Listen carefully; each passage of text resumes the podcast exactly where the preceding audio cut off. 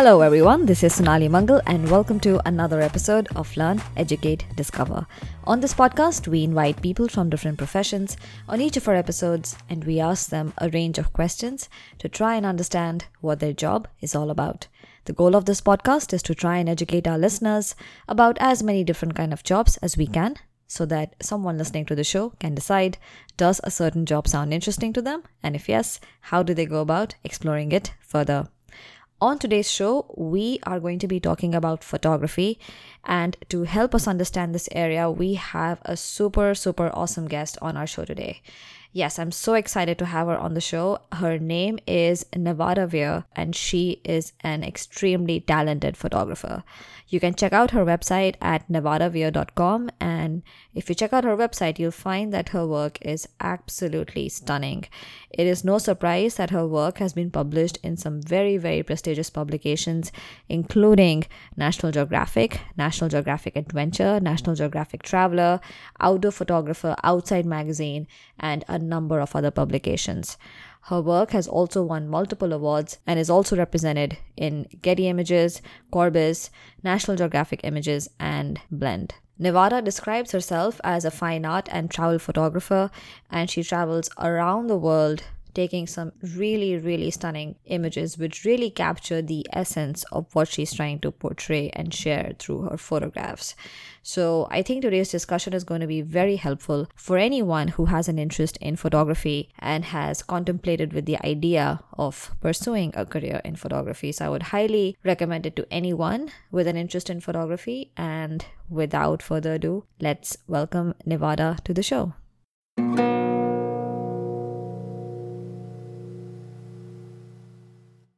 Sonali. Hey, Nevada, how are you? Thank you so much for your time. Honestly, it's an honor to have you on the show. Oh, it's great. You caught me at a good time. I'm, you know, I'm usually gone every month, and I got a little bit of space here before I head off to Africa. So it's great oh, to wow. talk with you. Wow, awesome. So I know you're on my Facebook, and I see photographs. I saw photographs from India recently, and now it seems that you're off to Africa in a few weeks. That's awesome. It's, it's true. I, I'm I'm based in Santa Fe, New Mexico, but based is the key word because I'm only here just a few months out of the year in the states. Um, I love it here, but I'm, I'm I think I'm born to roam. I think you have what many people describe as the ideal job where you get to travel so much and get paid for it. So that's oh, awesome. Oh, nothing is ideal. So there's always a little bit of the, you know, dark side to any light. And that's certainly true with, with my life. But I have to admit that I, I'm really excited about what I do. And I feel really lucky because I did create a lifestyle for myself that I wanted. And it hasn't been easy, but I do feel like I'm living the life that I dreamed of when, you know, I was in my 20s. So, because I actually really didn't start considering photography till after college, actually. And I, I don't come from a family of travelers. But I ended up actually as an outdoor guide. In my 20s, I became really interested in rock climbing and river rafting and mountaineering. And that led me to Nepal, which was my first real major international trip. I'd gone to Bolivia before that, but um, I was working as a trekking guide. And this was about the time I fell in love with this large format Deardorff camera, you know, one of those beautiful wooden cameras that on tripod and you put those black cloths over your head and I think I fell in love with the myth of the yeah. photographer, of being on the edge of the Grand Canyon and photographing. And of course, that's not a really good backpacking camera. So my brother sent me a little Pentax Spotmatic. And so when I was trekking in Nepal, I was guiding treks there. I took along my cameras. By then, I had migrated to a Nikon and I had a big, larger format Mamiya because I was doing black and white and color. And I just loved it. I loved being on the road and I loved the magic of photography. And I realized as I was going through the mountains, thinking I was going to become this adventure outdoor photographer, photographing landscapes and climbing mountains, I realized that all the trails I was going through and the people and the villages I was meeting, it was so much more interesting than being on top of a mountain. So I began to craft this other lifestyle for myself, merging guiding skills with going on these self-imposed mini expeditions and going to festivals and photographing and building up a portfolio so I could begin to promote myself as a cultural adventure photographer. This is such a such a great story and I think what really stands out for me is that you do not come from a family of travelers or photographers. So this really happened by chance. You had this interest and you took the initiative to cultivate. Yes. You know, I, I think everyone should have art in their lives. And I was always trying to find my way with it. I, I couldn't, I can't sing, I can't play an instrument. Mm-hmm. I'm pretty wretched at drawing. And I, I, poetry didn't really come very naturally. And when I picked up a camera, it had the right amount of right brain, left brain, because it, it, really, I, it, there is a side of me that's very techy, and then there's another side that is very ethereal. So it it was a, a, perfect merge for me, and I loved the dark room. The alchemy of the darkroom um, was just magical. I think much more magical than looking at a computer these days. Um, and then just the very act of traveling, I think, activated this latent gene in me, some mutant gene that said, "This is it. This is what you're born yeah. to do." And it was a. It's been a beautiful marriage. Yeah, so you know one one thing which comes to mind and I'm speaking from the point of view of a lot of people who develop interest in photography or other art and the thing which worries some people is that it's not a very um, it's not a very structured profession right? Like it's not like you do this then you do this then you do this and then you become a photographer. It, you sort of have to carve out your own path. And so did that ever scare you in any way well, you, are absolutely correct. And it is tough because you can go to photography school, but that doesn't mean anything. It's mm-hmm. not hmm. like going to law school or medical school. It's really made for individuals who really want to carve out their own niche. There's there's no signpost, there's no landmarks on the trail. And you can talk to as many photographers as you want to, but the reality is is you have to be the type of personality that figures it out on your own. Because if you can't figure it out on your own, you're never going to make it as a yeah. freelancer. And that's the reality. And uh, so you were just born that way? no, well, I think what happened with me because I was working as after I, after college I was working as an outward bound instructor and I was living a very modular life and actually I was living a very unrooted life because I I just was living in these base camps and I was teaching these outdoor courses and then I went on this expedition to Bolivia and then I went you know, was asked to be the program manager of this trekking program in Nepal. Mm-hmm. So I was really used to this month by month existence. And it was also a time in the late 70s, early 80s when America was a little bit more carefree. So I had a little bit of, you know, uh, leeway that I think is much more difficult these days. Mm-hmm. Um, but I got very, very used to, you know, not having a set paycheck every month.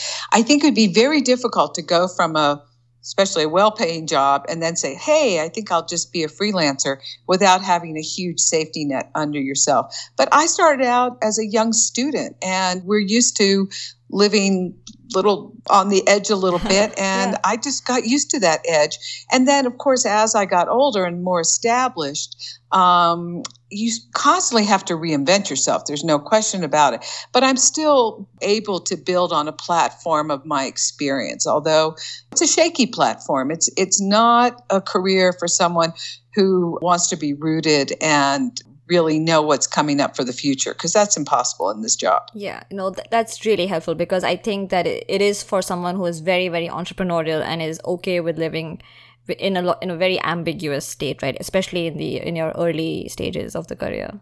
That's right. Well, yeah. and that's true, for, I think, for any art form, you yeah. know, uh, people who are going into drama or writers in particular, you know, you have to be that type of individual that is so passionate about your art.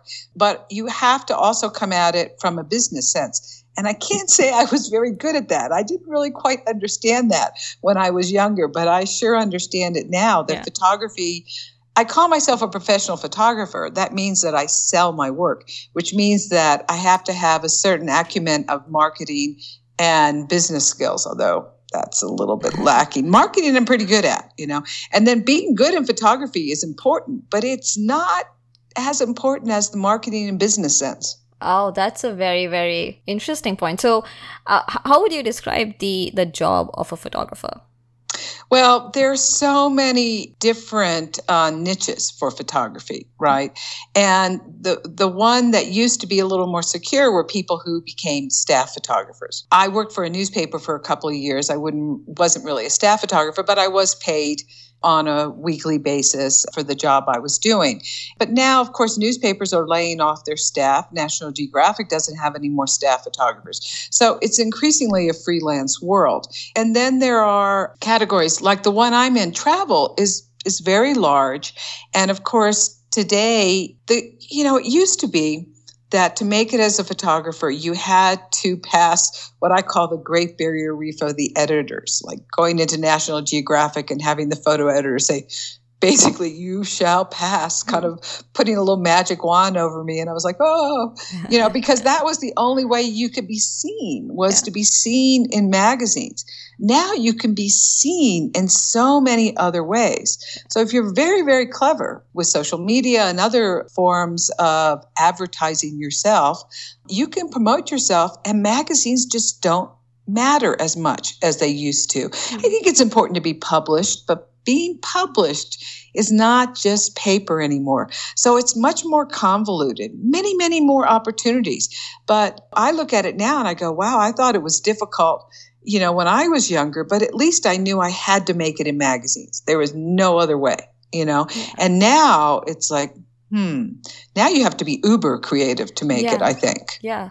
No, absolutely. So uh, you bring up a very, very good point, which is that in today's world, everyone has a smartphone and SLRs are so accessible now. So pretty much everyone, you know, is doing some sort of photography or the other, which is why I think I would love to understand from your perspective that as a professional photographer, how do you differentiate from every Tom, Dick, and Harry who's taking some photograph or the other? You know, it's it's no longer enough to have a nice SLR and taking really nice images. It, you're right. I mean, it used to be that I would set myself apart, and, and I still do, based on my experience, is that I decided that what I was really interested in was in remote cultures and at that at that time in the late 70s 80s there were quite a few people traveling but there weren't that many people photographing these tribal groups in more remote areas. That's mm-hmm. increasingly possible now with there's more photo tours there's more information about these places. But at the time i was doing it i was pretty unique. And i have to say being a woman was very helpful because you know there's always have been more men in photography and but there's always been a lot of superstars women superstars too.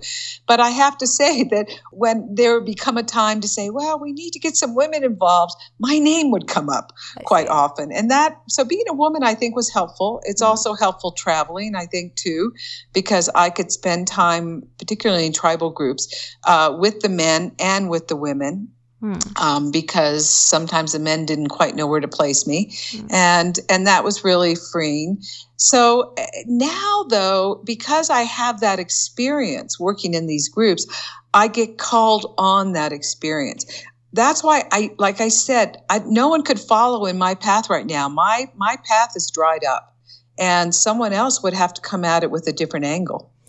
I see, I see. So what you're saying is that when you started out, it was still you know there were few photographers you don't have digital cameras everywhere so you differentiated yourself from the point of view of what you were photographing and being a woman and the fact that you were traveling helped you a lot but that is no longer something that can help differentiate someone no, not not like before. Now, of course, there's so many other possibilities. You know, there's the people I know in photography who are really making a living just as a photographer and not teaching or selling workshops or tours and things like that, which is also what I do. Yeah.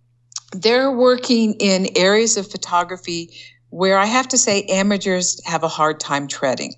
So they're positioning themselves, you know, in studios or they're doing high-end celebrity or they're working with um, oh, okay. food photography or architectural or the type of photography that someone can't just get lucky because photography is very democratic. Yeah. Everybody is going to make at least one great image in their lifetime. It's guaranteed.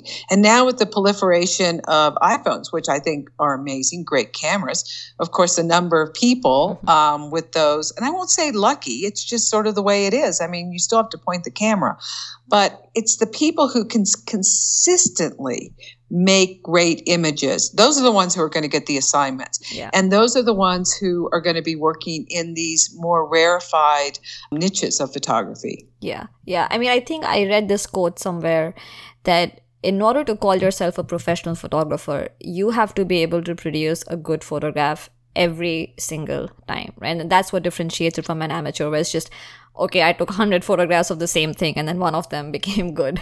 Right, because we can all publish, you know, a nice portfolio of our 20 hit wonders. Everybody who travels yeah. has those. But there's also a virtuosity involved. Every art form, every science, you know, has a a level of individual who is striving for this virtuosity.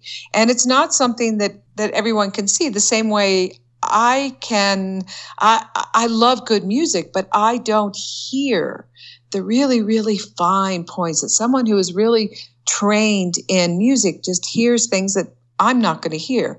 And I think someone who devotes themselves to seeing, whether it's in painting or whether it's in cinematography or photography, you have this very heightened sense of what works within your particular venue. And being able to read a photograph and really see the nuances that people are reacting to these things, but a photographer knows what they are and they know how to sculpt an image at all times of the day. Like I consider myself a bad light photographer because I have to work in all lighting conditions. I don't have the luxury of going back to all these places and the most beautiful light. I, I don't. I have to get in there and I have to create a compelling image in any situations. And you learn that by, you know, the old phrase of being in the trenches and being working as a newspaper photographer. That was really helpful for me because I had to produce every single day. And so just having award winning images and just having some good photographs and having your friends say, hey, you should work for National Geographic, that's not good enough because it, you've got to be able to prove that you can produce under the most appalling conditions. Yeah, no, I think that's a great point, and it's probably a good seg into then what are these nuances? Like, how would you describe what makes a good photograph? You know the reality is is that we are just interpreting what we see. Just because something looks good to us just because something is picturesque doesn't mean it's photogenic. And it's up to the photographer to interpret a scene uh, in a way that looks good on a two-dimensional plane whether it used to be a piece of paper now it can be a web screen. And for example our eyes are miraculous and most of us see of a very large range of what we call contrast. We can see detail in light and we can see detail in shadows. And a camera sensor, and certainly not film, doesn't have that range. You have to learn what, to work with that. Lenses have different optical perspectives, they're very different than our eye. And you have to learn to work with that, work with what I call space, interstitial space in wide angles or compression in telephotos. Mm. So, in a way, you're trying to interpret what you see as a photograph. We can change our focus in a photograph. Normally, all of us see you know, close, middle, far, unless you have impaired vision. But a camera, a lens, you can choose to have just a little bit in focus or a lot in focus. There are a lot of creative choices, and you can almost photograph like you imagine. You just see something and then you turn it, interpret it into an image. And it takes a lot of skill to do that. So, are you saying that when you're trying to, like, if I think about how does Nevada Weir, what is her creative process? Are you trying to portray your interpretation of what you're seeing in your photographs? Yeah, I see when I see an image that has the potential for a photograph. First of all, I'm, i see something interesting, and I have to admit, I'm blessed with great subjects. I mean, there was a photographer or somebody once said, well, if your photographs aren't good enough, get better subjects. Well, yeah. I have great subjects. I mean, I just came back from India. I mean, my gosh, India is just amazing. And I'm going to Africa. Absolutely fantastic. I just came from Myanmar and then I've been to Colombia. I just came back from Cuba a couple of months ago. Fabulous subjects. So it's my job to make a fabulous image of that fabulous subject. Most people kind of go in a travel situation and they let the interesting person carry the image. I have to make an interesting image of that interesting person. And that puts a whole nother spin onto the situation. And so I have to think photographically. I look for what the problems are. What isn't going to work out? Oh, there's that piece of trash when we're looking at something, we don't pay attention. What's the lightest thing in the picture? Where are all the shadows falling? Is there a distracting background? What are they wearing? How are the colors working together? Yeah. Let's talk about color at a different time because color is very seductive and difficult. But, you know, my mind turns into a camera and the lens and possibilities. And so what I'm seeing is totally being recreated in a different way in my head quickly. Yeah, yeah. So, can you maybe share uh, a project maybe that stands out in your mind? Well, you know, let's take a project that, of course, everyone kind of goes, "Oh, lucky you! You work for National Geographic." Okay, this was a a great project, and then I'm gonna I, am gonna talk about a couple of them because they're very different. Okay. So quickly, this National Geographic project was a two month expedition down the Blue Nile that I proposed. That's another thing. If you want to be a photographer, you better know how to write because you know you better have you have to be able to write proposals. So you have to suggest that I think this would be a great subject, and then someone has to approve it. Yes, you have to write proposals and you have to write them succinctly and compellingly okay. that someone wants this proposal. It's interesting being a visual person, but most of my projects have all happened with the written word. I see. And, you know, I think there's other ways of going about that, especially with today with online possibilities. But I still think the written word is important and always will be important. But coming back to this project. So I proposed this National Geographic project and then I planned all the logistics. When I do big trips and I've done all my assignments, I plan everything. There isn't anybody doing things for me. I don't have assistants running around. That happens in more commercial photography, not in editorial photography. So I'm on this two month expedition and I have to go with everything that's thrown at me. And I'm on rafts and I'm in rain and the weather is bad all the time. The sun is shining. I have some very dark skins. And it was very challenging because I have to deal with the elemental part of being on an actual actual expedition for two months without any electricity, which would be difficult with digital. I was using film and camping and little rest houses. And then there's the cultural element, being with a culture that's very new to me. And then, of course, there's the photographic element. So that was extremely challenging. And bringing that all together was a great a great moment in my life and probably one of the best assignments of my life. So, what made it so exciting for you? Well, to accomplish something of that magnitude, to go the entire length of the Blue Nile from its source all the way to the Sudan border, mm-hmm. you know, we had to walk about 200, about 150 miles, and we rafted about 500 miles. Mm-hmm. And then I spent another three to four weeks photographing ancillary places along the way up at mm-hmm. Lake Tana and things like that, convincing the Ethiopian army to put me up in a helicopter. That took a very long time wow. to do that. Yeah. So, you know, because uh, Ethiopia was just coming out of a war. And so they were very new.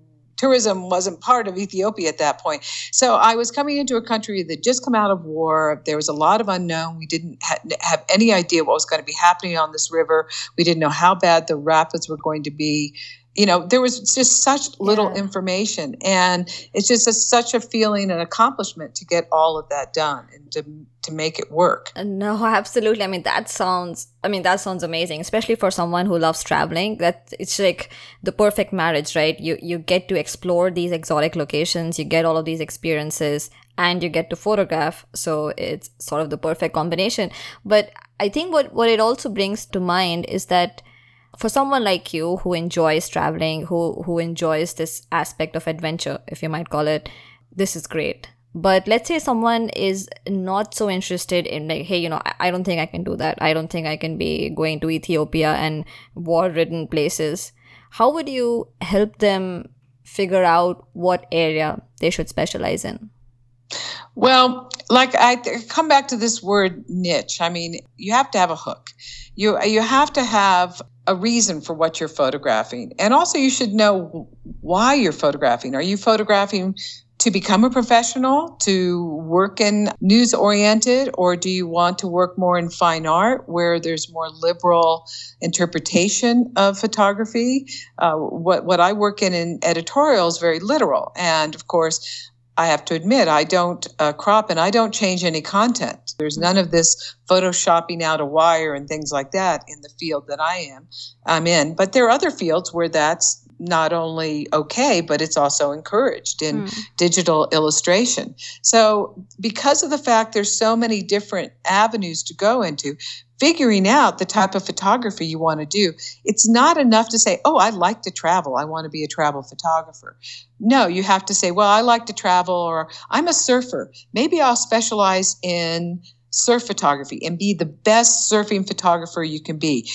Today, I think people have to be specialized and they have to be a little bit more directed than I was when I first got in, involved because I kind of floated through newspapers and you know things like that. But I, it was a little more liberal then, and I think now if I was looking at this, I'd be a lot more concerned about what type of photography do I really want to do, and is there an audience for it, and how can I promote myself as the person to do that.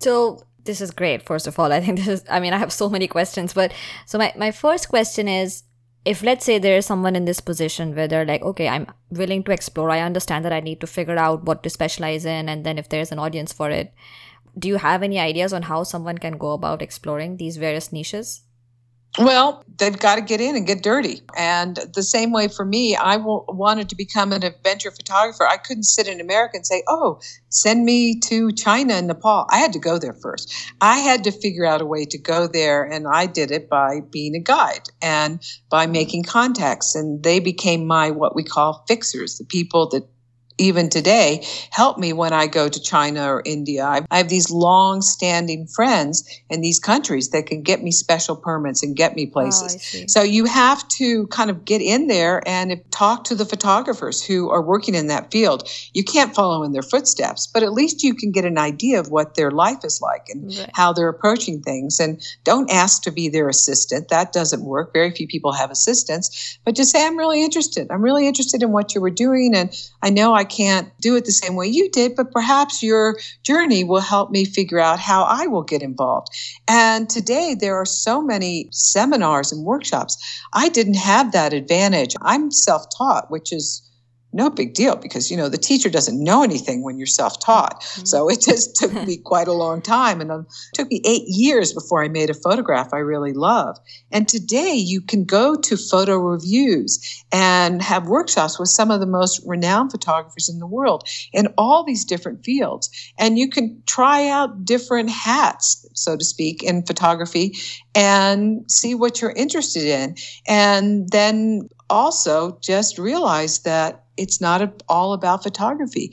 It's about marketing and business and paying attention to how other people, even in other fields, have made a name for themselves by being innovative and being creative and using the internet and the web and portfolios and presentations to get out into the world. It's not simple.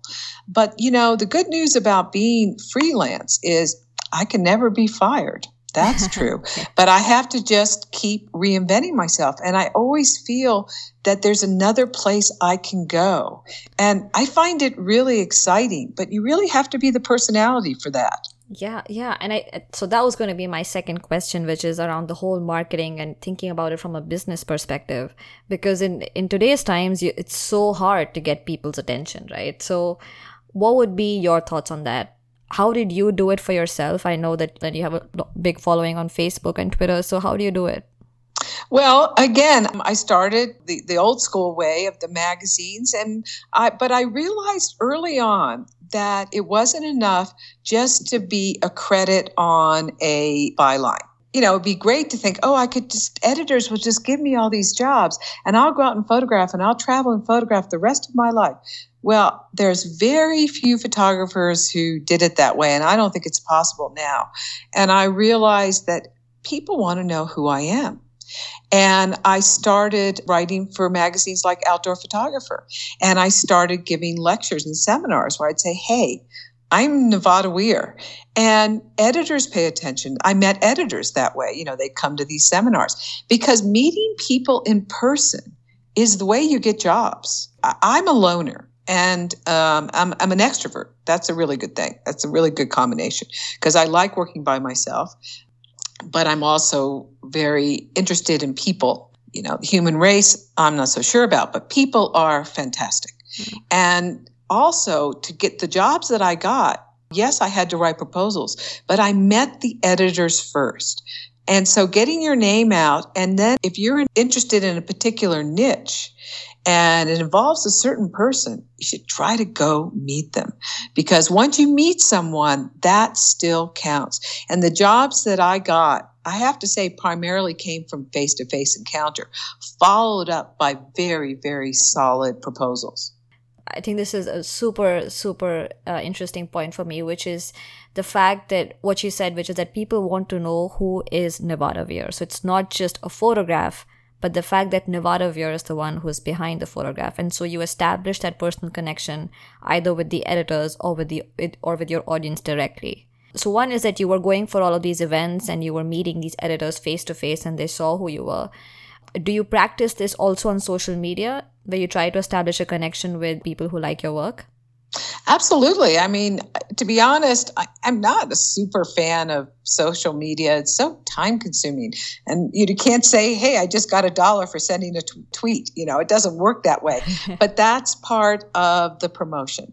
And I'm not so much right now trying, to, uh, like on Facebook, trying to sell anything. I'm not trying to find editors to work for at this point, like like some people are in LinkedIn. I have some photographer friends who actually get quite a few jobs from LinkedIn. And I also have some photographer friends who are making quite a name for themselves as young photographers, as, as emerging photographers in Instagram.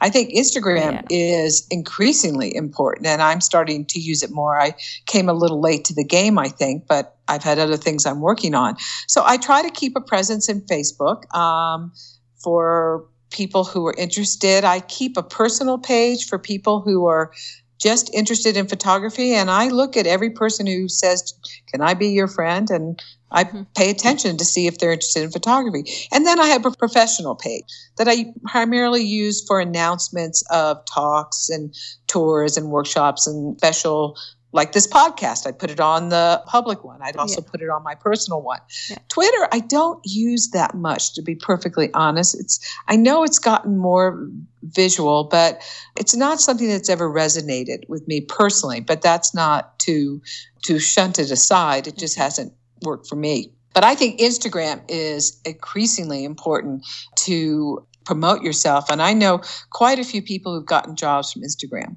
Hmm, hmm. Yeah, I mean, Instagram is quite a phenomenon.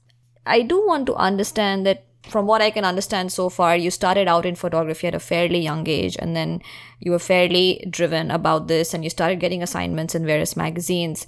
But you not only got to magazines, you got to National Geographic, right? Which is at another level altogether. So, how did that happen?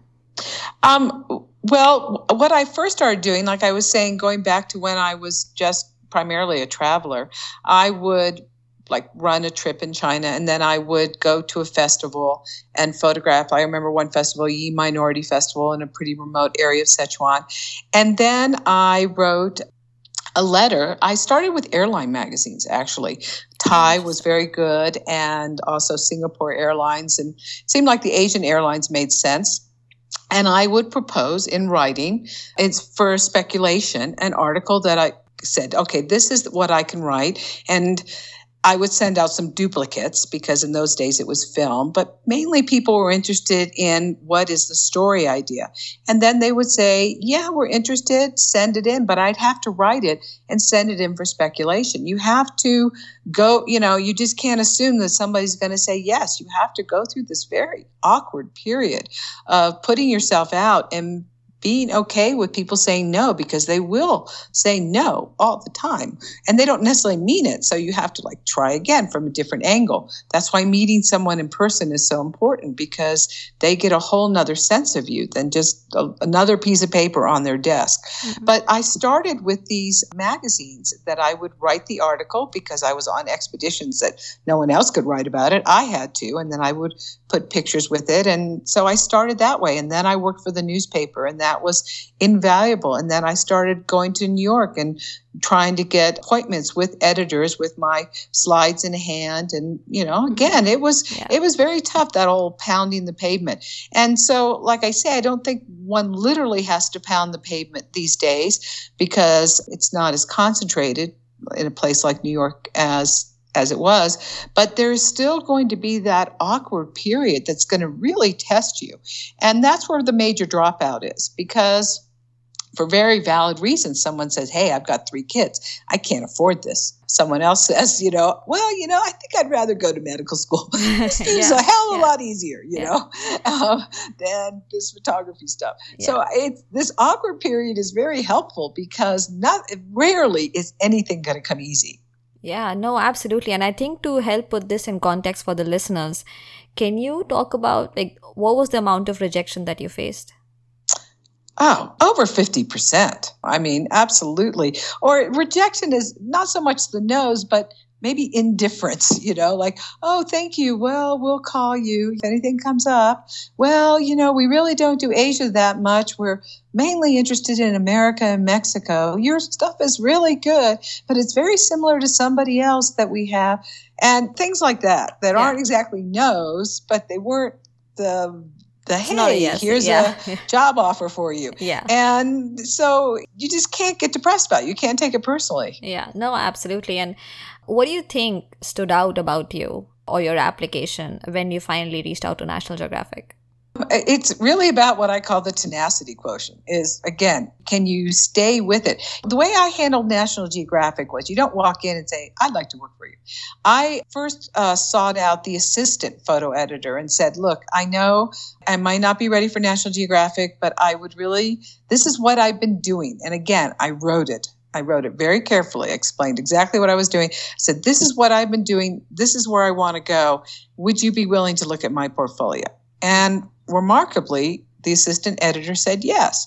But he had no pressure because I wasn't asking for a job. And today you can do that by going to photo reviews. There's these fabulous FotoFest or Review Santa Fe. There's they're all in Europe. They have them too. There's ways you can do that, but because to get that feedback is important. And that assistant photo editor remembered me, and I came back, and then finally I came to him. I said, "You know, I think I'm ready," and he said, "Yes, you're ready." So that's kind of how it worked for yeah. me. But I had to go through that kind of humble phase yeah. of of presenting myself, and it was it was a real legitimate humble phase. But I still felt very secure in my photography even though I look back at it and I go, oh my God, it wasn't that great. But I felt really good about it. So you have to have confidence. You're going to get beaten down. And I can't tell you how many times in my career, and probably still will, I say, I'm done. I'm out of it. I can't take it anymore. Yeah. I'm going to buy a gas station. I'm going to, you know, set up a bed and breakfast. But of course, that isn't something I ever really wanted to do. But, you know, there's so many times I wanted to quit. But the reality is, I go, well, what else would I do? You know, one of the biggest questions I, I still think about and I still say, look, if I won that million dollar lottery, what would I do? Yeah. And to be pretty honest, it wouldn't be that different than what I'm doing. Yeah. No, I you love know? that. Yeah. Th- that kind of question really puts things into perspective, right? That what is it that you want to be doing? Yeah. Yeah. And can you also talk about this profession from a financial perspective? How well, does it vary? I don't. Uh, you're never going to become a millionaire in editorial photography. I think there are other types of photography. I know some fine art photographers who are making significant money, but that is that is so such a roll of of the dice you know the odds are are not with you. And then of course the higher end is working in high end commercial photography. You can make significant money. But again very competitive. And the technical skills are extreme. You mean you are working with lights and you're working with assistants and you're almost making a film. In fact that's another thing. In order to make it in photography today you have to know video okay and let me come back to that in just a second because I don't think I completely answered the question that you gave me. yeah, no, I mean, I think it might be helpful to talk about if you were to take, let's say, a typical assignment. National Geographic sent you to Blue Nile, and uh, you don't have to give me the exact figure that you were paid, but something like that. That maybe a magazine which is not as high caliber as National Geographic, but something else. What can you expect, like a range? Well, um, the sad news is is that the day rate for photography has not gone up in over 20 if not 30 years and that is true and even as your rights are spread out because there's more electronic rights now that you have to mm. sign away and there's more work to be done with your images because of the computer to be perfectly honest if i was doing the things that being paid for what I did 20 years ago, I'd be making less money now. And I wouldn't be getting any more money. Does that make sense? Okay. No, I, I understand. And I, I think this is why probably that a lot of photographers now do workshops and all of these additional things which act as sort of supplement your income. You have to. And well, there's not that many assignments anymore because magazines, of course, are folding left and right, and newspapers are letting off their photographers and using more freelance people. It's just economically better for them. So, yes, there are, I mean, most of my friends who are all very high caliber are teaching workshops and tours, and they're great fun. I mean, I, I love giving uh, lectures and seminars. I love talking about photography, I have to admit. So, it works perfectly for me because I you know, I started as an educator. So bringing education back into my world as a photographer is a perfect match because the reality of just making as a magazine or a magazine, um, if you're thinking online, photographer is is practically impossible. You know, yeah. because like I said, the day rate has not gone up in a very long time, and budgets are very low, and there's still so many people that come at me saying well, I don't really have a budget for photography, but I'll give you a credit. And you're like, yeah. well, are yeah. you paying the printer? Yeah. you know? So it's it's amazing how many people still think photography should still come free. And that's going to always be there and always was there. So I the reality of making big bucks in the type of work I do, no definitely it's supplemented by so many other pieces of the pie. For example, I also work in what's called stock photography, which used to be a very, very big niche for photography of selling, working with a library like Getty or Corbis, which is now uh, folded into Getty. And editors would come, pick an image, and then they would pay a certain amount of money for certain rights. And that used to be a very big field. But then it started to be more, you know, like, uh, let's pay less and let's do this royalty free. And so now stock photography is not as big as it used to be, but it's still a part of my pie, absolutely. So there's just a lot of different pieces that I have to juggle.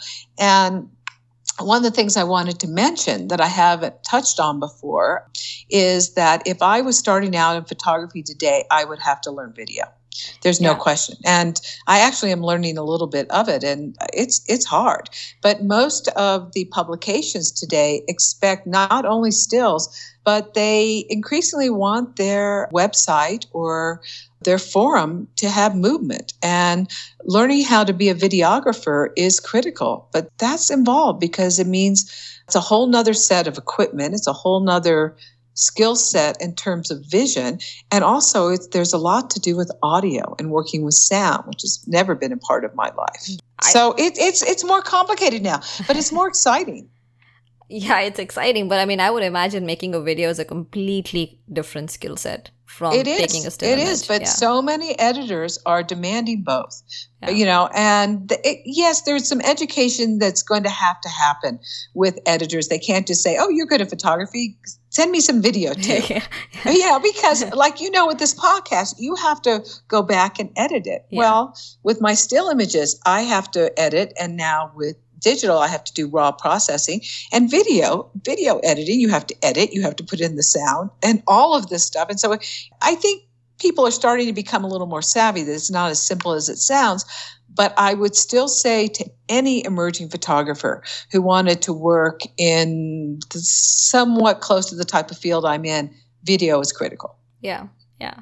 And I think you brought up an interesting point. Like, how much time do you spend on one image? From the time that you are sort of contemplating how to best capture a scene to the time Mhm. that you've done you're done with editing and it's ready to publish. Well, because I work in the more literal side of photography, and I've already said that I don't crop and I don't change content, that gives me a philosophy that's pretty clear cut, hmm. which means I try to get as much right in the camera as I can. And I like that challenge because personally, I like photographing more than I like looking at my photographs. I've always liked that. I love the act of photographing. I hmm. think that's part of the travel merged in there. And the challenge of having the whole you know the whole photograph already in its nascent form. But then of course these days with what's called raw processing an image is quite a large file and every one of these images uh, they are just a being ready to be realized. And they have to be processed. And when i say process i don't mean photoshop and removing content and blah blah. I mean you've got to get the color right and the contrast and the lights. You got to get your white point set and your black point set. And there's this this whole part of the the skill set and the art of raw processing. So the image looks like it would as a jpeg or film. There's Yeah. just an aspect to that. And so it, it depends on the image sometimes that can take a while meaning sometimes it can take five minutes sometimes it can take days to get an Mhm. image right Wow. Yeah. Okay. you know so uh, I, I definitely spend more time photographing than i do post processing but there are other photographers who would answer this question very differently there's other fields of photography that are just photographing bits and pieces so that then they can spend all their time you know behind the computer making um, a digital illustration or a stock photograph that has pizzazz because of its ability to photo merge and collage and things like that. So again, it comes back to this it depends, and it depends on what field of photography you want to be in. Yeah, yeah, no, that's a great point, and I, I agree that now with post processing, there's just so much that people do. So you you can spend really like a month on a photograph if you wanted to. Um, Absolutely. yeah. You know, I, I'm sorry for interrupting you, but one of the things that that I'm doing right now that I love is I'm coming full circle back to fine art photography printing because I started in the darkroom, in the black and white darkroom, and I don't want to be in the wet darkroom. I'm in the dry darkroom. I call it the gray room. My walls are painted 18% gray. I'm like a little mole in this room, but I am making prints to be seen in exhibits in galleries. And I went back to Ansel Adam, one of the famous Oh, black wow. and white Mhm. photographers. Do you know who I mean? Yes, Ansel Adams. yes, yes, yes. Well, he. I was just recently talking to someone in seventh grade who didn't know what he, who he was, so oh I man, thought I better explain it a little bit. But I went back and read his books, and I realized that making a print is like sculpting, and that in Photoshop, I had to go to the next level of sculpting, which is uh, a kind of a very advanced burning and dodging, which were the principles of the wet darkroom, and learning how to have a print kind of stand out with texture and with depth on a piece of paper. And that's been really exciting. And sometimes those images take months. So are you shooting film then? No, no, no. I, I stopped film. 100. I went 100% digital in 2004. 100%. I, yeah. still have my film cameras, Hmm. but film taught me so much. It taught me about being accurate. It taught me about getting it right in the camera, and also working in the darkroom was so valuable. Learning how to see in black and white was so valuable. So now I'm working digital, and I'm working in color.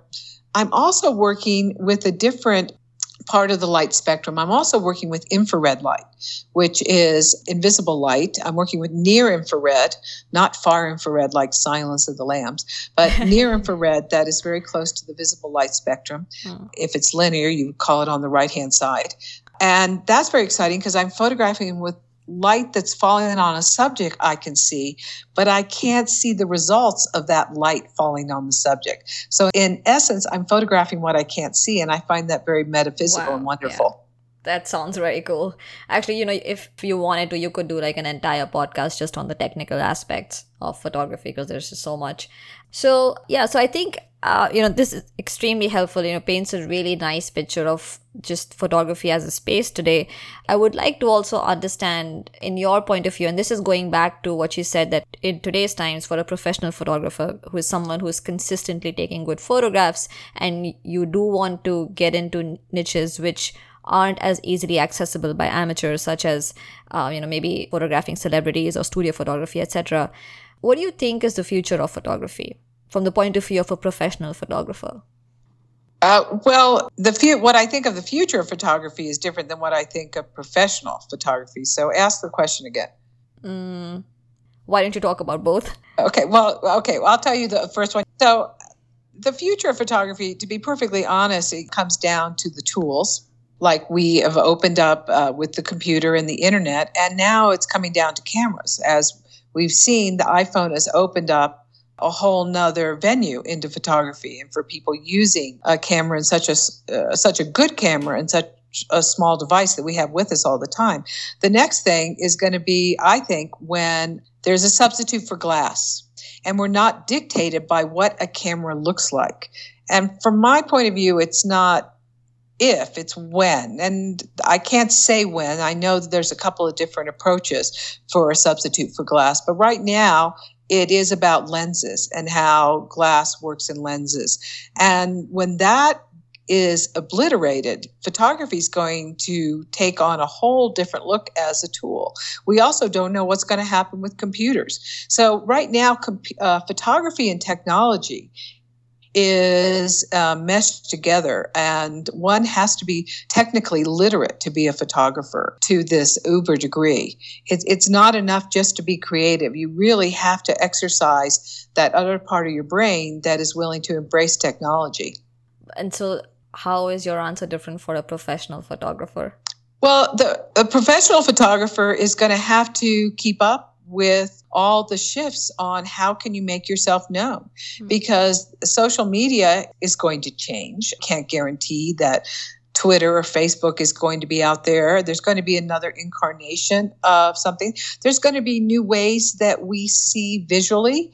We might be actually using those Google glasses. We might have whole different uses for visual arts that I can't even imagine right now. And so it's going to be the really creative person who not only is willing to stay up with the technology, but is also willing to be very far reaching with their vision in terms of how to integrate technology with vision. And that certainly I have seen witnessing my colleagues go from film to digital because it was the people that just stayed entrenched in film that got left behind. And the ones like myself who got very excited about technology, and I had one of the first digital cameras, and I try to stay up with it as much as I can. We're the ones who are staying in step, and that's going to continue for the future generations this is i hadn't even thought about that so this is really really interesting and i think you bring up a great point which is that now with all of this virtual reality and google glasses and 3d and all that i mean i mean who knows what photography or a photograph might look like in the future so you're absolutely right we don't know more yeah. three. I mean, we can only guess, and it's it's actually very exciting. Yeah. But that's why photography, I think, really is everyone always has to have a you know a skill set whether you're a heart surgeon or whether you're a painter you have to learn your tools. And certainly that's even more true with photography the same way with i think filmmakers. You really have to understand your cameras and you have to understand kind of the venue for your media. Filmmakers have lots of assistants. They have a lot of people. There's it's a joint project with lots of people. Photographers pretty much work on your own, which means there's more of an onus on you to understand all the facets. And so, someone who is very multifaceted and very quick in technology, but also doesn't stay very linear and can let the technology go and be creative, that's a pretty unusual person. And that's the person who's going to make it in Tomorrowland. Yeah, yeah, absolutely. So, I want to touch upon some of the more day to day aspects of working as a photographer. So, can you describe that more on a day to day basis? What are the kind of problems that you solve or run into? Time. you know, finding time to do all of what I'm talking about because you have to be careful. You have to triage because social media you can get really involved in social media. And like i say there's not like every dime for every tweet or every sentence on facebook. So you have to use it very carefully and very smart. And you have to get your work done. So you have to figure out what's important. And you know i'm constantly making lists and making sure i keep the important things on top of the list. And then i find myself drifting off to something and i have to yank myself back to what really needs to be done to further my goals and to further what I want to do. And I'm the only one who could, I have to keep track of myself. I don't have a boss. I am my boss. Yeah. And I think that is um, really important for someone who wants to go in this very demanding field that you have to go at it alone. So I have to keep my energy up. I have to keep my health up. I have to keep my creativity up and enthusiasm for what I'm doing. And it's great, but it means that I really got to pay attention how I use my time, particularly when I'm home, like now.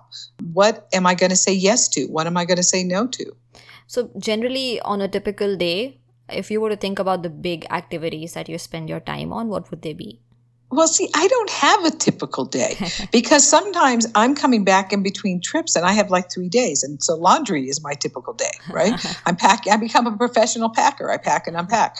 Now I'm home for three weeks and my life is about work. So I don't have a typical day because when I'm traveling, I'm doing something else now now I am totally focused on what do I have to do during this time period when I have access to my images, I have access to all my computers, and what do I need to get done before I leave again? And also, can I see my friends too at the same time? Because I do have to have a little bit of a life aside from my career. So that's the one thing I have to say about all this. There is no typical for what I do. Now, for somebody else who has a studio, that's different. They have typical days. Mm, that that that's a good point. And I, I guess I think it'll also be helpful because you know for for someone who may not be working as a photographer, you think that well, I guess the main things that you do are photograph and then maybe spend some time processing those photographs and that's it. Like, are there any other act like, based on what you've described so far? I would imagine that you also spend some time reaching out to maybe editors or other people for assignments or I guess you're at a stage maybe the assignments are just coming to you on your own. No, no, no. So assignments will never come to you on your own. I used to hope that. I used to think that. No, that's what I'm saying. One constantly is promoting oneself because you're only as good as your last article. And it's a highly competitive field. And I don't mean that in a bad way. It's it's not combative, really. I don't feel like I'm stepping over people to get places, but I, you're constantly working. And to be honest, if what you want to do is photograph and process your images, then don't be a professional. Have a really good job that you can retire early, and then you can have this great and hobby is a terrible word, but you can have this great second reinvention of yeah, yourself yeah. as a photographer, but you have some money behind yourself and you can travel and maybe mm. you can self publish some books and maybe you can make some exhibits.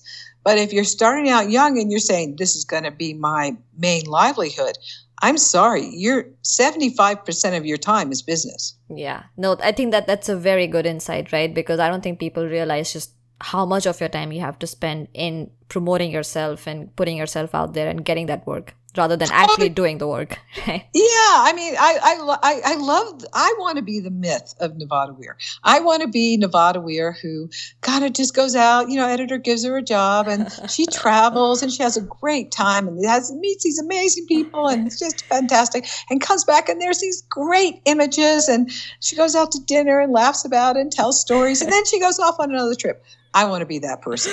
That that is not my life, you know, at all. Yeah. You know, uh, and it's but it, it's a lovely myth. Yeah, I know it is. And it is sort of the myth which I think attracts a lot of people initially, at least. To the sure, and Yeah. and I and I like it because you know if you bring if you take out bits and pieces, like if I tell you bits and pieces and stories, it it is magical. I have done some remarkable things, and I've met fascinating people, and and I'm very excited. But those are bits and pieces in between a lot of struggle. Mhm. Do you run into stressful situations? I always run into it's always stressful. I mean, assignment photography's got to be the most stressful thing I've ever done. You're on an assignment. People think, "Oh, National Geographic. Oh, you get months and months and you get just wait and you wait for the beautiful light." No, I mean, especially nowadays, the assignments are truncated down to three weeks to do something. And constantly calling people up and did I get the image? Did it work out? How is the weather? This, it's a very stressful. Working on a newspaper has got to be one of the most stressful jobs of all because you have to produce in some of the most wicked situations. And then constantly, when is the next paycheck going to happen? What am I going to do for my retirement? All those questions. It's, there's no simple answers to any of these. And if I had gotten that coveted trust fund, where is that rich uncle? Where did he go? That's supposed to leave me that trust fund. Hmm. Never got it. You know, Yeah. I played the lottery just in case, but I, yeah, of course it's stressful. Yeah, but can you share an example of a stressful project? I think it'll be helpful if we can actually talk about you were given an assignment that in the next one week do this, and then how did you do it? Well, if an editor, like let's say, gives me an assignment tomorrow to go to the Dominican Republic and to photograph chess players, okay? First of all, he's and he says, and you know, I you only have two weeks to do this in. I've got to immediately, let's say I've never been to the, I have been to the Dominican Republic, but let's say I never have been. I have to look it up. I'm the one who has to decide where to go. No one's saying, and I want you to go to this city. I'm the one who has to research. I'm the one who has to go there. I'm the one who has to find these people. I have to talk to people. Where are the chess players? You know, no one sets anything up for you on an assignment. I am mm-hmm. doing everything. And of course, that's stressful. I'm finding my ways through the streets. I'm talking to people. I'm maybe calling back to my editor. Do you think this will work? Do you think this will work? Oh my God, it's raining today. I'll never be able to do what I thought I was going to do. I mean, I can't think assignments to me were always the most stressful thing in my photography world. Yeah. Exciting and extremely satisfying. I mean, that Blue Nile assignment I was telling you about, I was halfway through and I was petrified because when I got off the Blue Nile River, I didn't think I had a story. I was with the TV people. They could look at their video. Jenny could look at her notes. I couldn't look at my film, but even if I could, I didn't feel that I had enough material. And so I had to figure out a way to get more material. So I found every assignment stressful. Yeah, yeah. No, and I think I think maybe because you've been doing photography for so long, you maybe take a lot of this stuff for granted. But for a lot of people, it's it's not immediately obvious that you you're the one who has to prepare so much before even you begin to photograph, right? Whether it's researching the country you're going to or figuring out how you'll find those subjects and fixing up those appointments, and then these things which are out of your control, like it started raining, right? So it's not yeah, very. Yeah.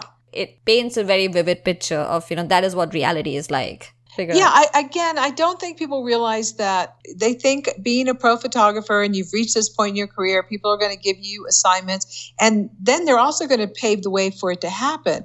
And it never happened that way, and it never will happen that way because even when I started, and even now, if I'm given an assignment, I'm the one who primarily does the grunt work.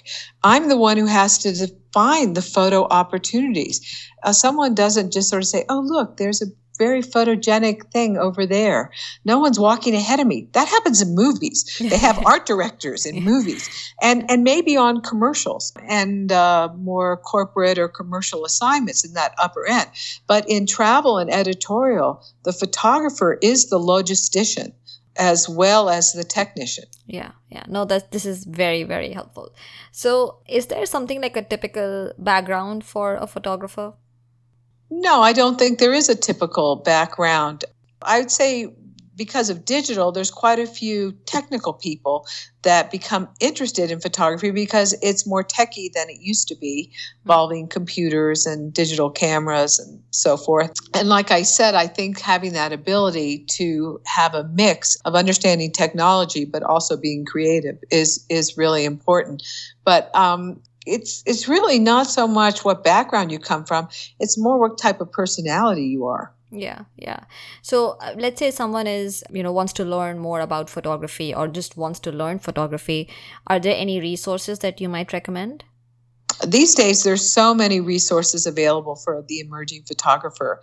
There are just great workshops. I mean, I live in Santa Fe. There's the Santa Fe workshops here. There's one in Maine. There's one in Palm Beach. There's great photo festivals happening. Charlottesville has the Great Look one. Palm Beach has photo festivals. The great one in New York for uh, having seminars and learning about the new gear that's coming out. There's there's many things that have minimal costs, and then there's other things that have marginal costs, like workshops. And then there's also tours where you can go to India. Like I just came back from from India, and I was on a National Geographic tour, and I was the photo expert, and I was giving lectures, and I was also helping people mm. who weren't that accomplished in photography. They were just starting out, and that's fine because we're all beginners at one point. I'm more interested in how enthusiastic someone is about photography as opposed to how good they are.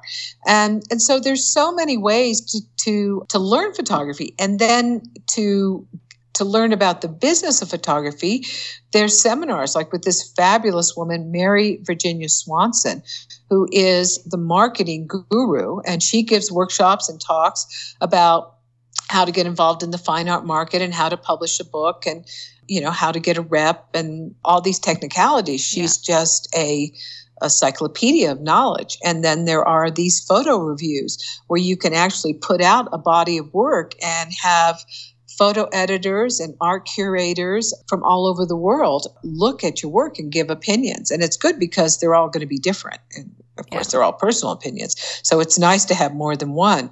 So these days, there are so many ways to have to learn about photography, and there's so many ways to put your work out there. Yeah, no, absolutely. So I know that you've touched upon a number of different aspects uh, or qualities that a person should have in order to make it as a photographer, especially as a freelancer. But if you were to think about photographers that you admire, quote unquote, the best photographers you know, and think about the top three qualities that they possess, what would they be? They have curiosity, they have independence, and they have tenacity.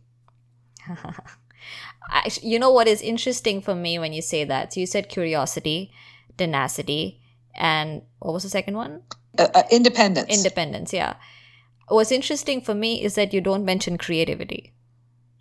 Well, I think that's part of curiosity. I don't. I don't think you can. I started. I started to think creativity. Then I thought, what is the root of creativity? And I thought the root of creativity is curiosity. Yeah, that's right you know and that's also the root of science too and mathematics but it's going into new di- new dimensions whatever field you go into and it starts with mm-hmm. curiosity what if what if you know what if i go into this door? What if i try this? And not worrying about whether you know how to do it. It's the what if. And it's it's the what if people who really go far in the world especially in independent fields. I, I think in any field actually. No i completely agree with you. Nevada, this was extremely, extremely helpful. Is there any other advice that you'd like to share for anyone who is interested in pursuing a career in photography? Well, if you want to become a travel photographer, hang out with all the MBA students and not the rock climbers in college. really? What makes you say that? well, you know, I'm saying learn a little business too. You know? this is great. Thanks a lot, Nevada. This was really, really wonderful. Thanks again. Okay, thank you. Bye bye bye. So that was Nevada and a great discussion on building a career in photography. I sincerely hope that you found today's discussion helpful. And of course, if you have any questions at all for Nevada or for me, you can email us at learneducatediscover at gmail.com. You can also tweet at us. Our Twitter handle is at led underscore curator. You can also find us on Facebook. Our Facebook page is at facebook.com forward slash learn, educate, discover. And if you like the page, you'll start getting updates on all the great content that we are putting together for you guys right there in your Facebook feed. Of course, if you enjoy the show, if you enjoy what we're doing on this podcast, you can subscribe to the show. You can search for Learn, Educate, Discover on either SoundCloud or Stitcher or iTunes. We're available on all three, and then you'll find us and then you can hit subscribe. And of course, if you enjoy the show, you can leave us a review. Your reviews mean a lot, so take a minute out, leave a review. And of course, if you're curious about Nevada and her work, check out her website at nevadawier.com. That is spelled as N E V A D A W I E R.com. So check it out. And that's it for today. Thank you so much for your time and for listening. And until the next one, take care and be well.